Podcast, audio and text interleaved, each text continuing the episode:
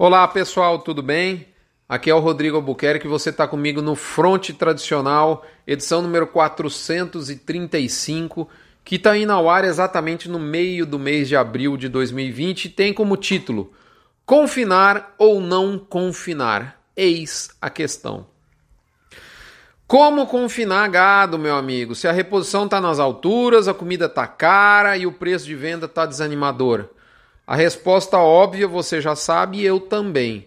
Mas que tal uma visão mais holística sobre essa esse tremendo desafio? É isso que a gente se propõe a entregar a você, assinante do Notícias do Front no dia 17 do 4 e a você que não é assinante, você infelizmente só vai ver essa publicação lá pelos idos do dia 24 ou 25 de abril. Muito bem. Isto posto, você já sabe, mas não custa lembrar, essas informações chegam no oferecimento de MSD, Saúde e Reprodução Animal, Vemax, aditivo à base de virginiamicina da Fibro, Nutron Cargil, nomes fortes da suplementação animal da pecuária de corte brasileira, UPL unindo o sistema Pronutiva, unindo o PL com o sistema Pronutiva, que une proteção mais biosoluções para que você tenha saúde vegetal plena na sua pastagem. Cicobi Cred Goiás, a nossa agência do cooperativismo financeiro bancário aqui do setor marista de Goiânia, agência essa que fala a língua do boi gordo. E por fim, Boitel da Agropecuária Grande Lago de Jussara, Goiás. Moçada, recadinho da mãe de Ná. Uma parte do mercado acredita numa catástrofe de demanda interna no segundo semestre de 2020. Eu não faço parte desse time. E estou dizendo isso relacionado à carne, ao nosso setor.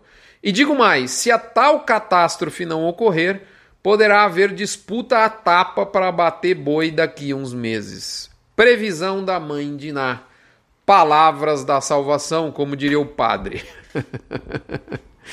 Gente, vamos agora para o Bifadar. O Bifadar melhora um pouquinho a nossa toada. Para quem gosta de preço da roupa um pouco mais equilibrado, nós temos agora. Continuamos com apenas 10% de chance de alta, está descartado no momento. E ficamos oscilando aí com 45% no nosso percentil de queda e 45% de estabilidade. Finalmente a estabilidade iguala o percentil de queda né, um equilíbrio absoluto entre as duas, o que é bacana face ao que nós tínhamos publicado nas últimas semanas. Muito bem, vamos agora para o lado B do boi, tá certo?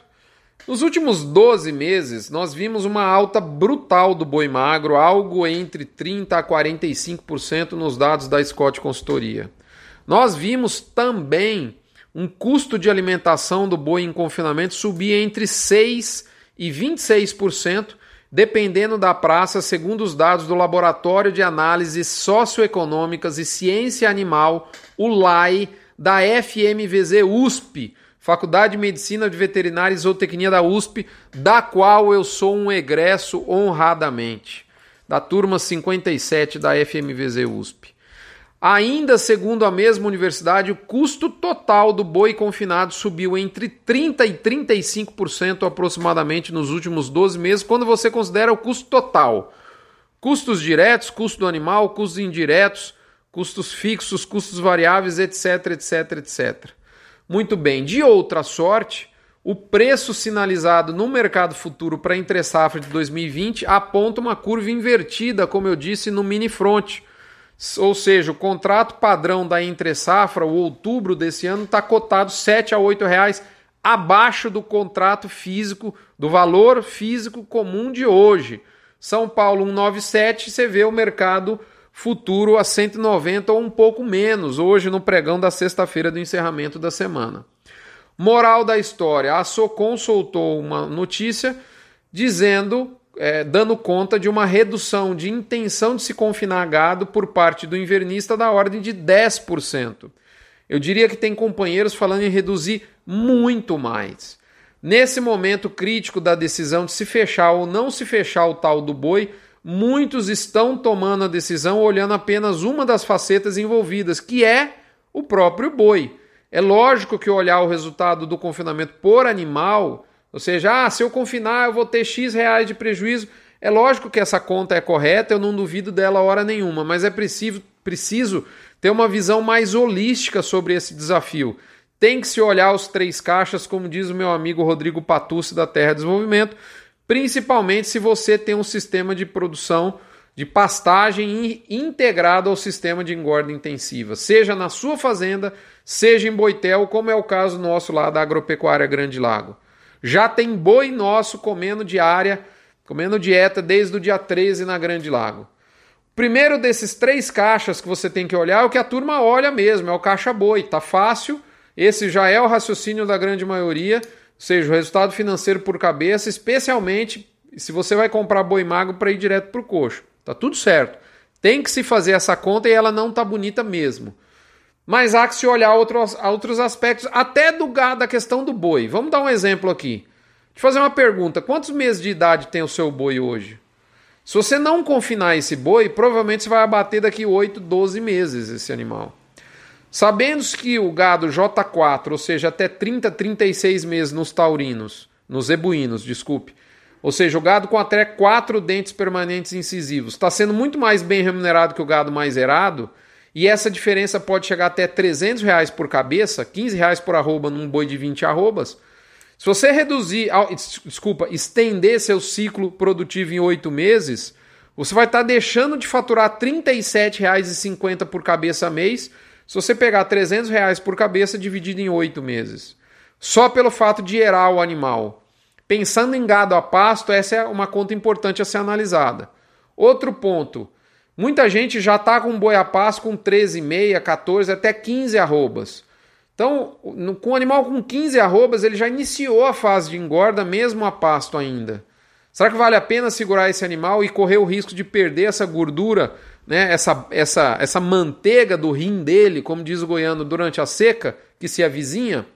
Esse, digo mais, esse animal tem frame tem tamanho para que seja abatido com mais idade, com, com mais erado, com peso maior que compense essa conta? Então você tem que olhar para o boi, mas não só para o aspecto financeiro. Segundo caixa que você tem que olhar, na minha sugestão, é olhar para o caixa comida. Há pastagem para se apacentar os animais no período extra, principalmente na seca que está chegando? Sim, eu vejo várias regiões onde há oferta de pasto, de modo que isso pode ser possível. Além do mais, você vai deixar de comprar um animal de reposição bastante salgado nesse momento. Você pode aí me, me argumentar, e eu aceito esse argumento.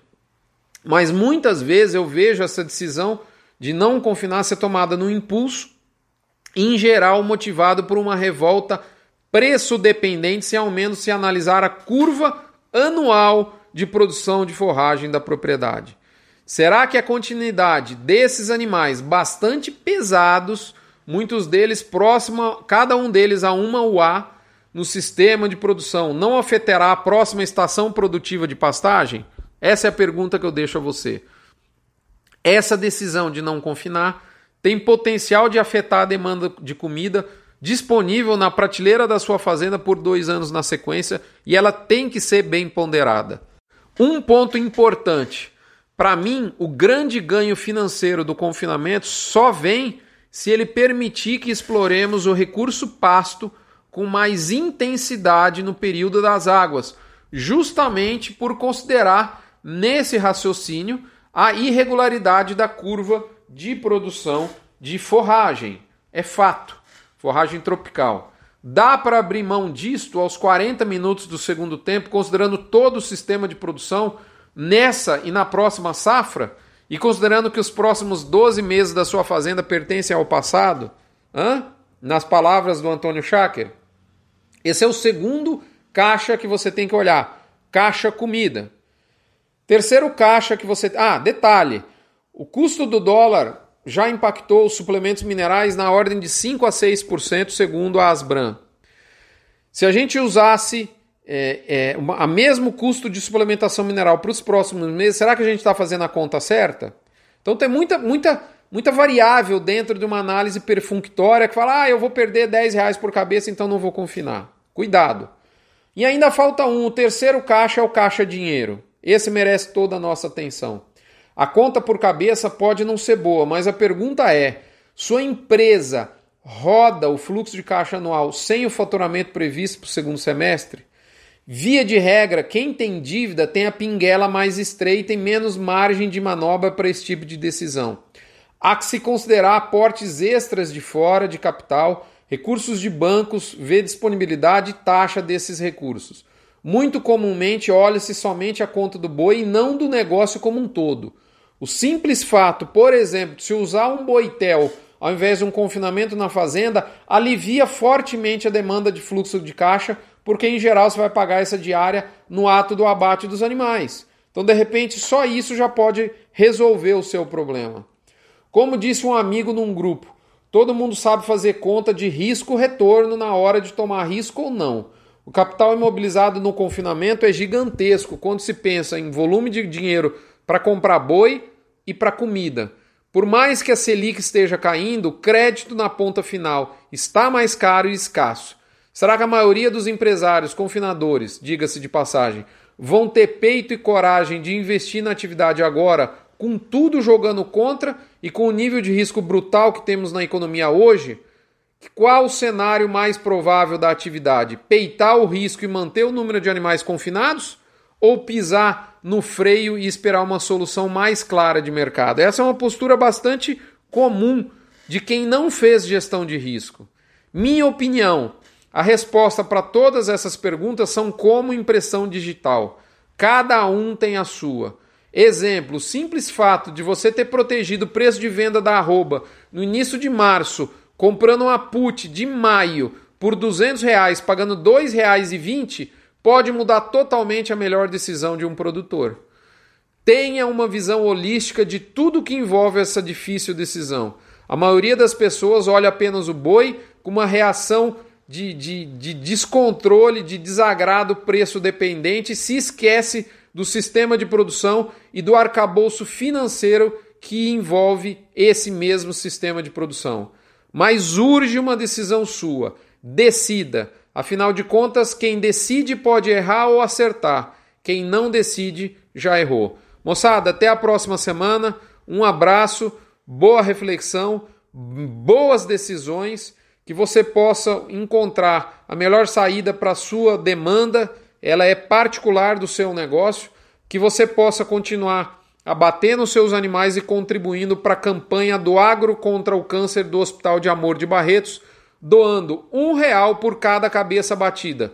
Não vai esvaziar seu bolso, mas vai encher de esperança e de fé o coração de alguém que precisa de cura nesse momento. O Hospital de Amor está com uma, uma receita bastante inferior ao ano passado, justamente num momento de alta demanda em todo o sistema hospitalar brasileiro. Um abraço, fiquem com Deus, até a próxima semana.